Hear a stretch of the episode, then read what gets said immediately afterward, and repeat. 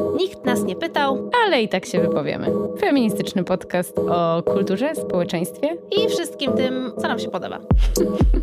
Zapraszają Kasia Chrobak. Agnieszka Szczepanek i Mopsiczka Linda. Dzień dobry, dzień dobry.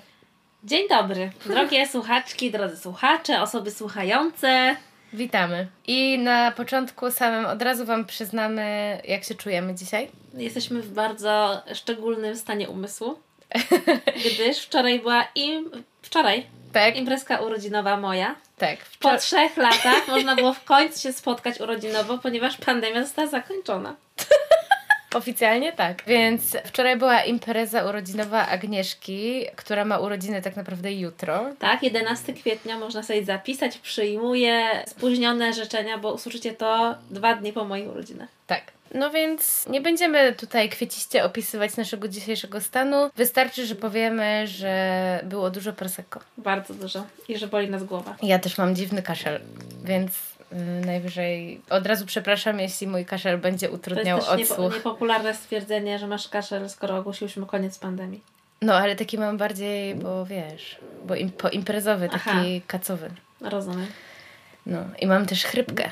No, Ale ale, to też nie jest- jest sexy. Chrypka jest sexy i nie jest to chrypka covidowa właśnie. Nie jest to dobrze. Nie. No i co my chciałybyśmy dzisiaj, Kasia, powiedzieć? Z czym my dzisiaj przychodzimy? Z przyjemnością. Z przyjemnością, no tak. Przychodzimy z przyjemnością, bo tak się stało, że od jakiegoś czasu, od marca, w Polsce dostępna jest platforma HBO Max. Mhm. I w związku z tym, że wciąż nie ma wiosny, można Mhm. bez y, wyrzutów sumienia spędzać popołudnia i weekendy pod kocem Mhm. i spędzać kolejne godziny właśnie Netflixując, HBO-ując. Yy, Binge'ując? i- Binge'ując. I mój przyjaciel Kuba Wojtaszczyk polecił mi ostatnio dwa super seriale, które po prostu nas skłoniły do dzisiejszej rozmowy. Mhm. I jeden z tych seriali to jest y, Minx, który też bardzo poleciłam Kasi i Kasia w ogóle oszalała na jego punkcie. Tak, jest super i jak wrócę sobie dzisiaj do domu, to na pewno będę oglądać sobie nowe odcinki dwa, bo Tak. już obejrzałam wszystkie te, które były dostępne do środy, już obejrzałam. I super wjeżdża, jest super zabawny, jest super też to jak jest zrobiony, nie? Że są fajne stroje, że te lata 70., ale No jest chwil- taki mega w klimacie. jest taki, wiesz co mi trochę przypomina? Jak Miss America trochę, Mhm. te lata 70., LA. Tak. To mogę powiedzieć o czym jest Mix? Możesz, ale ja tylko jeszcze chciałam powiedzieć, jak już, żeby skończyć ten myśl, Możesz, ale... że ten drugi serial to jest Pożądanie i też jest dostępny na HBO Max i to jest skandynawski, dokładnie szwedzki serial, trochę komediowy, taki drama, komedia dramatyczna można powiedzieć i jest w ogóle świetny. Do tego nie widziałam. Tego nie widziałaś, ja tylko polecę i widziałam gdzieś taką recenzję tego serialu, że to jest takie sex education, ale bez nastolatków. Mhm. I tam y, bohaterkami są cztery kobiety, Mhm. przyjaciółki, które po prostu w różnych momentach życiowych się spotykają i jakby mierzą się z tematem seksualności i problemów, czy na przykład związkowych i te, temu, jak na przykład o, sekcie, o seksie i przyjemności rozmawiać. O sekcie. O sekcie. To w sumie to jest, to jest sekta. Ta feministyczna sekta, która chce mówić tylko o orgazmach i o przyjemności. Ale tylko wiesz, łechtaczkowych. Tak. I one się mierzą właśnie z takimi różnymi perypetiami związanymi właśnie z tym, jak rozmawiać o seksie. Mhm. To jest w sumie bardzo kłopotliwe.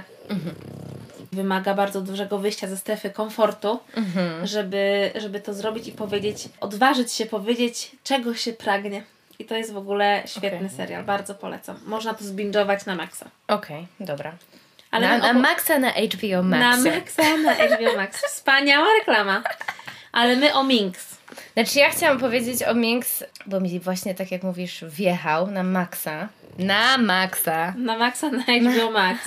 Minx na pierdzielę. no w każdym razie o czym jest chciałam powiedzieć, bo historia mi się wydaje mega ciekawa, bo jest to historia pierwszego magazynu erotycznego dla kobiet. Pierwszego świerszczyka. Tak, natomiast co jest ciekawe moim zdaniem w tym, to jest to, że osobą, która stoi za tym pomysłem, twórczynią tego magazynu, jest kobieta, która jest bardzo daleko tak naprawdę do seks pozytywności. Ta Joyce, ta główna bohaterka. I ona jest właśnie taką postacią wykształconej, białej, uprzywilejowanej, bogatej kobiety z dobrego domu, która ukończyła właśnie elitarną uczelnię. No ona może nie jest bogata, ale po prostu... No, chodzi, ma, chodzi do klubu tenisowego, wiesz No tak, chodzi. ale no nie miała kasy, żeby wydać y, swoje pismo, nie? No, ale miała kasę, żeby kończyć elitarną Tak, uczelnię. tak. Więc właśnie... Dobrze sytuowana. Tak, pochodzi z dobrego domu, no i ma pomysł uroczy, żeby wy wydawać e, magazyn The Matriarchy Awakens. Tak. Matriarchat się budzi. Taka jest fabuła właśnie tego serialu, że, w- że w tych latach 70. no nikt nie chce takiego magazynu wydawać. Oprócz Daga, który wydaje czasopisma pornograficzne. No i takie jest zawiązanie akcji, może nie będę za dużo zdradzać, ale fajnie się to ogląda, lekko, dowcipnie, przy okazji właśnie jest fajny historyczny background, gdzieś tam się Gloria Steinem e, przewija, właśnie rzeczy, które były w tym Miss America też, nie? Politycznie. Więc to jest naprawdę dobrze się to ogląda i podoba mi się też to, jak, jak ta główna bohaterka Joyce się uczy takiego feminizmu właśnie, który może byśmy dzisiaj nazwali takim pop feminizmem, czyli uczy się zmiękczać swój przekaz, w sensie zmiękczać, no dopasowywać go do właśnie szerszego grona odbiorców i w tym sensie to mi się wydaje mega ciekawe też zjawisko pokazane w tym serialu. Tak, to jest w ogóle świetnie, że też o tym powiedziałaś, bo to jest bardzo ważny aspekt tego serialu, że ona po prostu mierzy się z tym, że to w jaki sposób ona mówi o bardzo ważnych rzeczach jest w ogóle absolutnie niezrozumiałe dla, dla osób, których miałoby to teoretycznie dotyczyć, bo w tej redakcji magazynów y, erotycznych dla dorosłych, w której zaczyna też pracować, to są y, kobiety, i y, z których, do których ona chciałaby z tym przekazem dotrzeć i które jakby chce w jakiś sposób edukować i oświecać a propos tego, że powinny walczyć o siebie, że powinny się edukować, że zasługują na więcej i tak dalej, ale one w ogóle patrzą na nią jakby się urwała z księżyca i mówią w ogóle o czym ty mówisz i w ogóle Tak. nie potrzebujemy twojego po prostu kaznodziejstwa. Tak. Ale też y, super w tym y, serialu jest to, że to właściwie pokazuje ten właśnie ten moment y, feminizmu, w którym gdzieś ta cielesność też dochodzi do głosu i o tym, że tak naprawdę te nasze ręce i języki i umysły są splątane, jeśli chodzi o w ogóle rozmawianie o pożądaniu, przyjemności, o erotyce. I tak naprawdę, kiedy ta Joyce widzi nagiego mężczyznę, to się po prostu chichra i w ogóle Tak. jest zakłopotana i po prostu... I no, dopiero jej siostra mówi jej, że no to niezbyt feministyczne, nie wiem, Tak. że nigdy nie miałaś wibratora. No, dokładnie, że w ogóle stara o co chodzi w ogóle, że jesteś wyzwolona, ale jakby zupełnie nie dbasz o swoją przyjemność i o w ogóle swoje jakieś takie wyzwolenie od właśnie takiego patriarchalnego pojmowania seksu i tego, kto tą, kto tą przyjemność może ci sprawić i jak możesz o niej opowiadać. No, i to jest w ogóle chyba jakby taki jeden z tych fajniejszych aspektów tego serialu. Tak, i to właśnie o czym chciałybyśmy w sumie dzisiaj rozmawiać. Tak. Bo to jakby do tego nas w sumie zainspirował ten serial, nie? Tak, bo można. Po, ja powiedziałam Kasi, że, że to jest seria z lat 70. i to w jaki sposób tam rozmawia się o tej seksualności, że ją się cały czas oswaja. I że to w sumie było niedawno, bo Mhm. No. można by pomyśleć, że zmieniło się bardzo wiele. Ale No. tak naprawdę jest masa tematów, które wciąż musimy oswajać, a to ze sprawą braku edukacji seksualnej Mhm. z, w naszym kraju wspaniałym. I to się jakoś tak super połączyło, że na HBO Max są te dwa seriale, Mhm. a na Netflixie, ale dzisiaj mamy lokowanie produktów, No mamy, mamy. jest oprócz tego, że no niezmiennie polecamy Sex Education, ale o tym nie będziemy dzisiaj mówić, to jest też w ogóle taki mini serial, trzyodcinkowy Pożądanie czy Przyjemność. Nie, wymiary przyjemności. Wymiary przyjemności. Wymiary przyjemności na Netflixie i każdy odcinek jest poświęcony jakiemuś innemu wymiarowi tej przyjemności, no ale stara się mówić właśnie o takim podejściu nie tylko feministycznym, ale też uwzględniający taką narrację związaną z włączaniem też perspektywy osób niebinarnych, transpłciowych, queerowych, LGBT+, można by powiedzieć w takim skrócie, czy w takim większym ujęciu, że stara się po prostu opowiedzieć o, o tym, że ta przyjemność i mówienie o niej jakby wciąż jest tematem do odkrywania szerszego. Nie tylko dlatego, że edukujemy się w tym zakresie, ale też mamy bardzo dużo do uwolnienia w naszej wyobraźni i do przepracowania tak naprawdę, żeby wyrzucić z,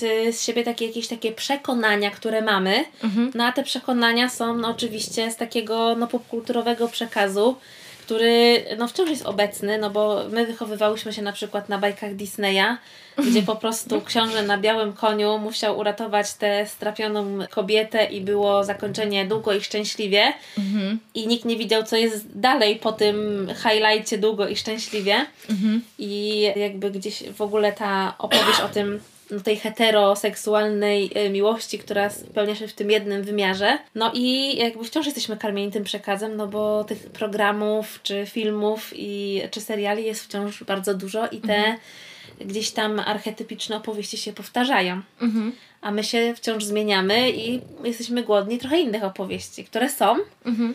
ale wciąż jest ich mało. No. Oprócz takich jakby historii właśnie miłosnych, związkowych, które, no tak jak mówisz, wciąż jest mało, może różnorodności, chociaż jest jej coraz więcej, no to mi się wydaje, że ważniejsze jest y, to, żeby zauważyć, że wciąż jest za mało właśnie edukacji seksualnej, nie? Tak. I dlatego takie programy jak te wymiary przyjemności na tym Netflixie są potrzebne, bo one są takim miejscem, gdzie można się właśnie wyedukować, jak chodzi o to właśnie skąd tę czy, przyjemność czerpać i co jest e, w cudzysłowie, teraz pokazuję cudzysłów, Pokazuję. normalne, a co nie jest e, jakby, że w ogóle nie ma czegoś takiego jak normalne i nie ma czegoś takiego jak norma, bo jest milion różnych sposobów, na które możemy dawać sobie przyjemność i być z ludźmi innymi w różnych konfiguracjach, konstelacjach. Chociaż, bo tak powiedziałaś, że każdy odcinek jest trochę, pokazuje jakiś inny wymiar. Są trzy odcinki godzinne. No ja miałam, muszę powiedzieć, że ja miałam tak, że mi się wydawało, że oni ciągle trochę mówią w kółko to samo. Okej. Ale dużo tam było treści, bo tam był jeden właśnie o związkach odcinek, Ten trzeci, ostatni, no. jeden o umyśle i jeden, pierwszy chyba był właśnie o ciele, nie pamiętam jak się nazywał pierwszy odcinek. No i ty już po pierwszym odcinku, tak, wypisałaś tutaj 16 tematów, Tak. wysłałaś mi maila. Wysłałam ci, poczekaj, ja sprawdzę. I tam rzeczywiście się przewija mnóstwo tematów. Ja tylko mówię o tym, że jakby mam wrażenie, że nie ma I jasnego... dobrego przygotowania O, do sorry, włączyłam. Chciałam zobaczyć, jakie są nasze ciała, nasze umysły i nasze związki. No, ja mam wrażenie, że jakby to nie dzieli się tak jasno, ale to w sumie może nawet jakby nie krytyka na minus, no nie? No bo właśnie to wszystko się przenika, nie? No Więc tak. też trudno to od siebie oddzielić. No i pojawia się tam bardzo dużo takiej wiedzy, no albo jakby przynajmniej na pewno spełnia ten program taką e, funkcję, że właśnie popularyzuje taką wiedzę. Nie wiem, może nie odkrył dla mnie Ameryki? Być może. No ale, mm, ale tam było dużo ciekawych rzeczy. No tak, ale jak sobie pomyślisz o tym, na przykład będąc kobietą, że nie namawia się nas do poznawania naszego ciała i tego, że właściwie opowieść o przyjemności jest taką opowieścią poboczną, że to jest taki, nie, mówi, nie, nie traktowano tego, że teraz oczywiście to się zmienia, no za sprawą takich inicjatyw jak Sextet na przykład, które no po prostu no, pełnią, ro, robią robotę za, y, za system edukacyjny ale wciąż ta opowieść to jest gdzieś tak, że poza człowiekiem, No. że jakby są ważniejsze sprawy, a przyjemność to jest w ogóle jakaś taka poboczna sprawa, a nie jakiś taki element po prostu takiego wellness i takiego zdrowia samego w sobie. I, Tak, i tak, że tak. to poznawanie swojego ciała i tego, co mojemu ciału, y, ciału sprawia przyjemność, to jest jakby taki najbardziej naturalny odruch związany z tym, że no, poznajesz siebie i te, to, co lubisz. No. I no bo kiedy- to też jest o zdrowiu, nie? Tak, to jest właśnie o zdrowiu. Dla mnie to, że te rzeczy się przenikają i że najpierw mamy odcinek zatytułowany Nasze ciała, a potem nasze umysły, Mhm. to właśnie jest, wydaje mi się, wbrew takiemu przekonaniu, że ciało i umysł to są dwie osobne sprawy. Że to jest jak, taka Mhm, Połączone. Mhm. Jedno, to jest połączone. Jedno bez drugiego nie działa dobrze i no to tworzy taką no, spójną całość Tak. związaną z tym, jak funkcjonujemy, jak się czujemy i jak, do, jak po prostu możemy funkcjonować prawi, prawidłowo, Mhm. żeby nie używać sformułowania normal, normalnie. Dokładnie. No, więc co tam wypisałaś? Co ja wypisałam? Albo o czym byś chciała powiedzieć, bo wypisałaś mega dużo. O czym, jakby co to zapamiętałaś najbardziej? Wi- Mi się wydaje, że w takim mo- mocnym jakby argumentem na rzecz w ogóle cały czas popularyzowania takiej wiedzy, zwłaszcza o kobiecej seksualności, oczywiście rozszerzania tego doświadczenia kobiecego na także inne ciała i poznawania też wydaje mi się w ogóle ciała przez także mężczyzn, bo w, Mhm. wydaje mi się, że to też jest taka... O, super, że to mówisz, tylko się wtrącę na sekundę, przepraszam. No. Że mi właśnie też w tym serialu brakowało mężczyzn. Że ja uważam, że jakby nie jest potrzebne wykluczenie z tego e, programu, z tego właśnie, z tych wymiarów przyjemności mężczyzn, bo oglądałam inne kiedyś, podobne jakby w swojej konstrukcji, właśnie na przykład na Hair Dogs, na takim festiwalu dużo było takich filmów, gdzie to miało gdzie było zasadne, bo było poświęcone tylko jakby kobiecej na przykład właśnie przyjemności i, i kobiecemu zdrowiu, a tutaj wydaje mi się, że to byłoby nawet super ciekawe. Taką miałam refleksję pod koniec oglądania.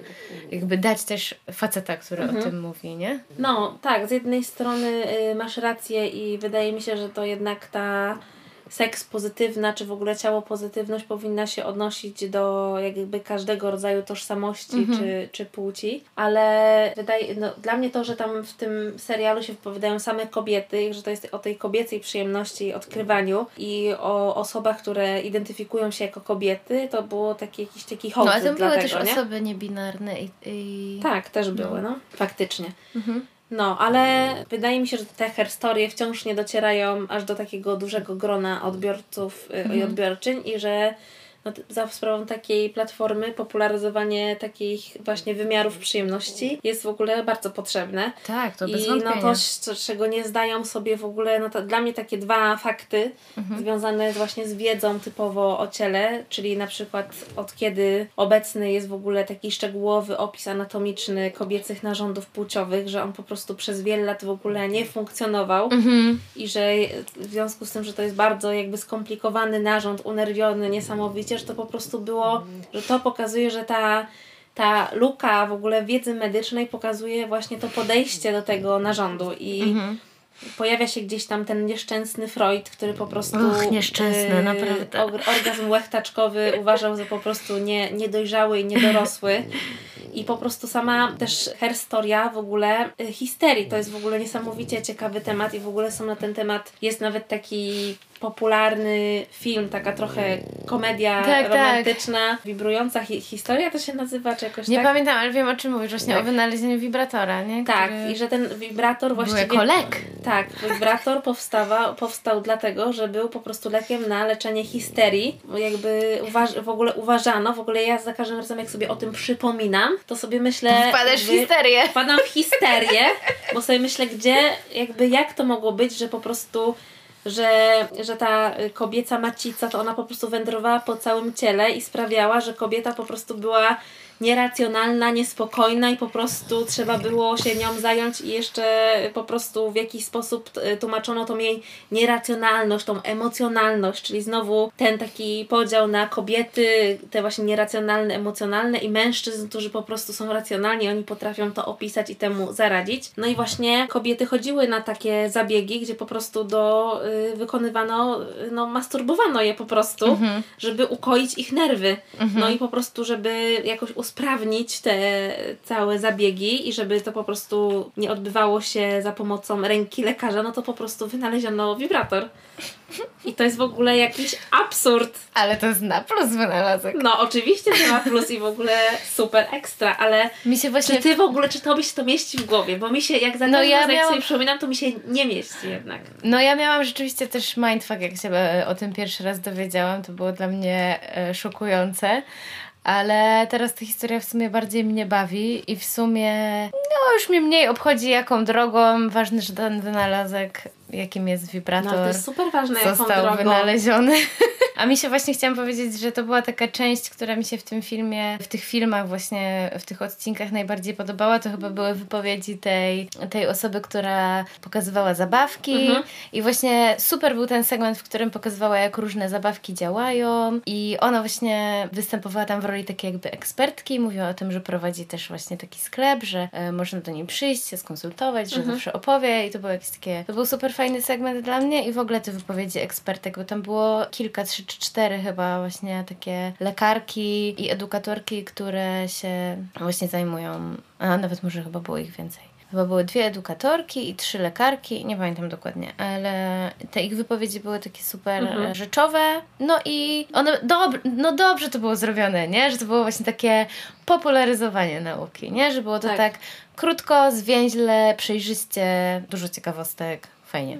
Tak. Też y, super, że wypowiadają się tam badaczki w ogóle tematu y, seksu i seksualności i opowiadają o tym, że jakby wciąż to jest dziedzina, w której w ogóle jest mnóstwo badań do przeprowadzenia, są świetne pomysły na badania i na to jakby co, je, jakie pola, jeżeli chodzi o ludzką seksualność, należy poszerzyć i, i, i zbadać, ale no wciąż to jest traktowana jako dziedzina, no, która dostaje gdzieś tam w ostatniej kolejności to dofinansowanie, że są ważniejsze, że ta przyjemność i to, w jaki sposób ona działa na nasze ciała, co robi z naszymi ciałami, to jest w ogóle gdzieś tam taki wciąż, mhm. no tro, nie wiem, czy pogardzany to jest może za silne słowo, ale wciąż taki temat traktowany, że no jakby to nie jest, ta ważność jakby ma, jest gdzieś tam na tym piedestale dosyć nisko się, się plasuje, tak bym powiedziała. Takie, takiego tak. bym sformułowania dzisiaj użyła. Tak pokrętnie bym to powiedziała. Zgadzam się. Trzeba o tym mówić więcej.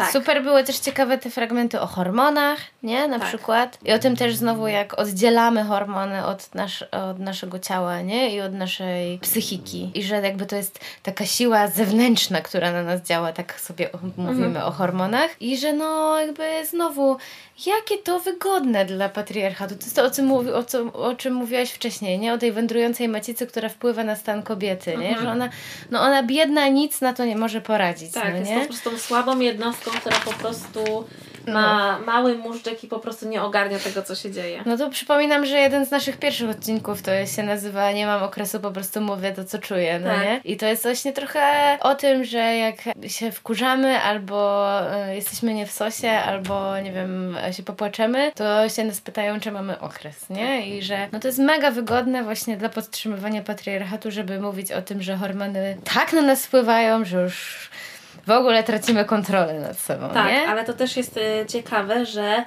o tych hormonach mówimy w kontekście kobiet, a mężczyźni, uwaga, też mają w sobie hormony. Dokładnie. I one też mają na nich wpływ. I to jest, co było super dla mnie ciekawe, nawet są mniej przewidywalne hormony tak. męskie od hormonów żeńskich, nie? Tak, i Więc to jest to y, w ogóle też obszar, który absolutnie gdzieś jest pominięty w takiej opowieści o tej, o tej cielesności kobiet czy, czy mężczyzn i jakby to jest też taki wygodny gdzieś tam wytrych dla kultury patriarchatu, żeby właśnie mówić o tym, że to my jesteśmy takie emocjonalne i pod tym wpływem emocji robimy tyle tych rzeczy, że płaczemy i tak dalej. No ale jak mężczyzna się wkurza, rozwala i po prostu mm-hmm. też pozwala, traci panowanie żeby, nad sobą. Żeby złość jakby przejęła nad nim kontrolę, to uwaga, to być może będzie bardzo poważna i uroczysta wiadomość. To też są emocje.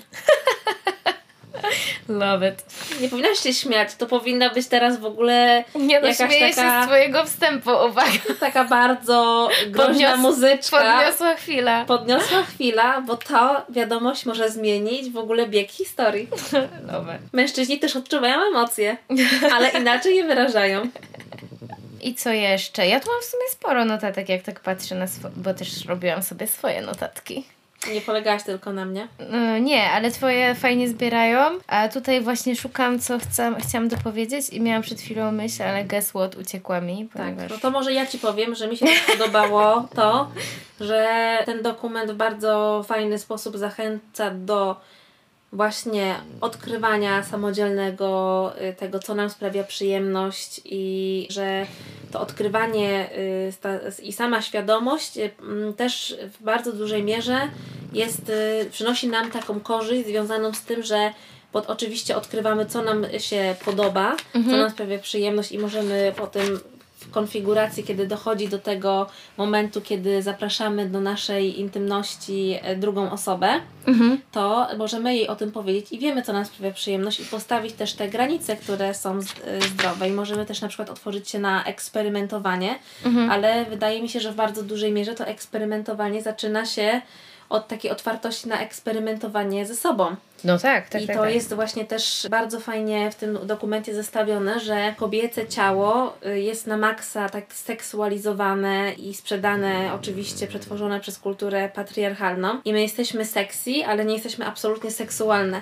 Mhm. I ta jakby świadomość seksualna wydaje się jakimś takim ogromnym zagrożeniem i czymś, co w ogóle jest tak demonizowane bardzo. I to jest... Tak, y, to jest super ważne, co mówisz, bo ta seksualność kobieca musi być trzymana w ryzach zawsze, Tak. nie? I że jakby bądź sexy, ale nie za bardzo. I zawsze gdzieś tam jest ten element wstydu, że no właśnie, jeśli jest kobieta, która jest świadoma swojej seksualności, która potrafi się nią posługiwać, Mhm. która się nie boi jej manifestować, jej pokazywać, no to wiadomo, jak o niej mówimy. W sensie my nie, ale jak się o niej mówi. Ale z drugiej strony jest też właśnie ten wstyd powiązany z tym, że nie będę dobra w łóżku na przykład, no nie? Albo przed, wstyd jakby przed mówieniem o tym, co lubimy, co nam się podoba, właśnie to, co mówisz, że najpierw trzeba oczywiście to wiedzieć i to jest jakiś punkt wyjścia do tego, żeby z drugą osobą o tym rozmawiać, ale że jest też jakiś taki lęk albo wstyd przed mówieniem na głos, czego chcę i czego Tak. pragnę. Też trudno to czasami nazwać, nie? Mhm. No bo ten język opisu przyjemności czy seksualności jest taki w ogóle naznaczony wstydem i też mi się przypomniało przy okazji tego, że no na takim pierwszym etapie na przykład kontaktu z dzieckiem, które odkrywa, że ma ciało i to ciało po prostu jakoś y, wygląda i to są, y, te narządy się nazywają i wymyślamy jakieś takie dziwne zdrobnienia i w ogóle jakieś eufemizmy na nazwanie narządów płciowych, które mamy. I to jest po prostu jakieś takie na maksa dziwne, że po prostu to nie, nie można tego nazwać po prostu tak, jak to się nazywa, tylko wymyślamy jakieś takie dziwne sformułowania, chichoczemy i w ogóle w ogóle nie chcemy przyjąć, jakby zupełnie to deprecjonujemy, nie nadajemy tego, nie, nie normalizujemy tego i z tym jest wciąż bardzo duży problem. Tak, no i a propos tego jeszcze mówienia właśnie o przyjemności, to tam był też taki fragment, że była mowa o pornografii w audio, w wersji audio do odsłuchu, Tak, nie? no to było super. I sobie pomyślałam, że to może fajnie było poeksplorować sobie, posłuchać takie opowieści dla kobiet, które nie są właśnie obrazem, Mhm. e, gdzie gdzieś tam od razu mm, właśnie obraz odsyła do całej branży porno i do właśnie tego męskiego wzroku i właśnie takich, takiego rodzaju obrazu, w którym ten kobieta jest tym obiektem seksualnym, właśnie seksualizowanym przedmiotem, a wydaje mi się, że takie porno właśnie do słuchania byłoby super właśnie dla, żeby to odczarować, nie? Tak, ale Więc- w ogóle mi też się przypomniało, że jak wyszedł, wyszła ta książka 50 twarzy Greya, jakkolwiek można tutaj o niej mówić się i śmiać i tak dalej, to ja pamiętam, że y, niektóre moje koleżanki ze wstydzem y, opowiadały mi w takiej dużej tajemnicy, że one czytają i że to je strasznie podnieca i że w ogóle one nigdy nie spodziewały się, że mogą być na przykład tak napalone, czytając Tak. po prostu książkę i że bardzo je y, zaskoczyło, co ta książka, która w ogóle no, była tą kontrowersyjną szmirą, która odniosła ten po prostu ogromny sukces,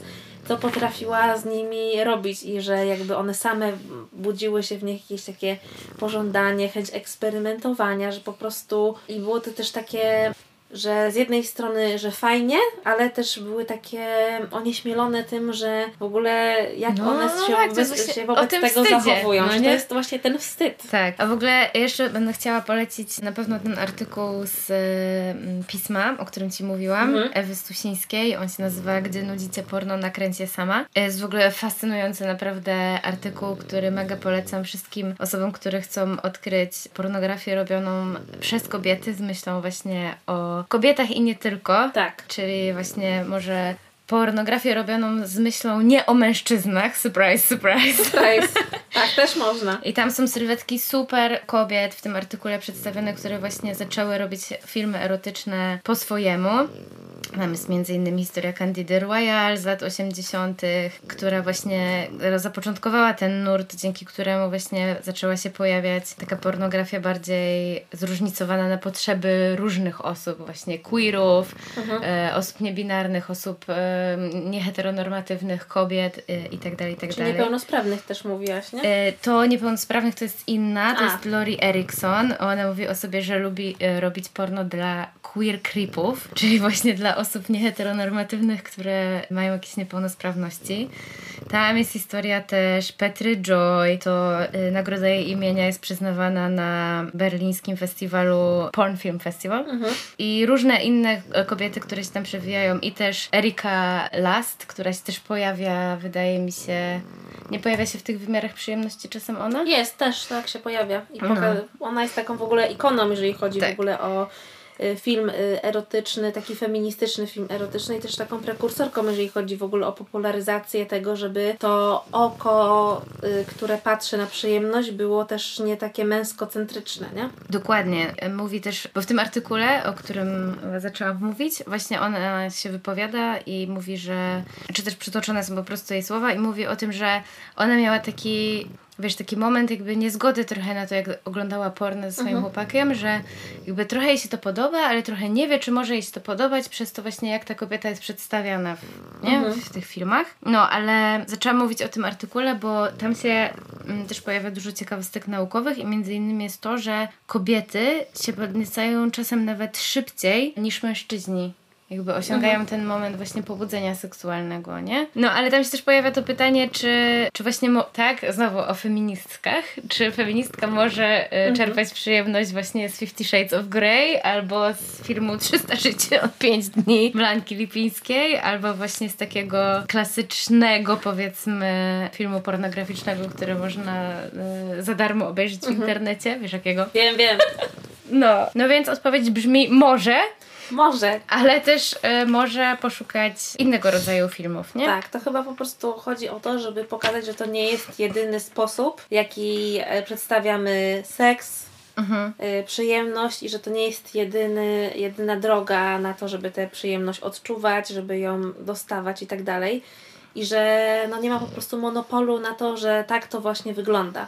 Bo oczywiście nie wydaje mi się, że o ile tutaj nie dzieje się krzywda i jest konsent i tak dalej, to nie możemy oceniać czyjejś fantazji i tego, mhm. co się komu podoba, ale no niestety ta to, że jakiś tam, że no pewne serwisy związane z pornografią są popularne i gdzie ten, te filmy są raczej w jednym typie pokazywane i ten kontakt na przykład dorastających chłopców i, i dziewczyn też wpływa na taki obraz tego, że no to co widzisz jest łatwo dostępne, no to czy to odkry zaczynasz zadawać pytania dotyczące swojej seksualności i się pytasz, czy to jest normalne. I jak widzisz takie rzeczy i na przykład tobie się nie podoba i zastanawiasz się, że ja powinnam się na przykład dostosować do tego obrazu, czy exactly. ja powinnam na przykład wydawać takie odgłosy jak aktorki porno, czy ja po prostu mogę być Wydawać inne odgłosy, albo inne, nie wydawać albo ich wcale. Nie, od, nie wydawać. I to są takie rzeczy, z no. którymi zostają te wszystkie osoby, które po raz pierwszy się na przykład spotykają z takimi mhm. do, y, w ogóle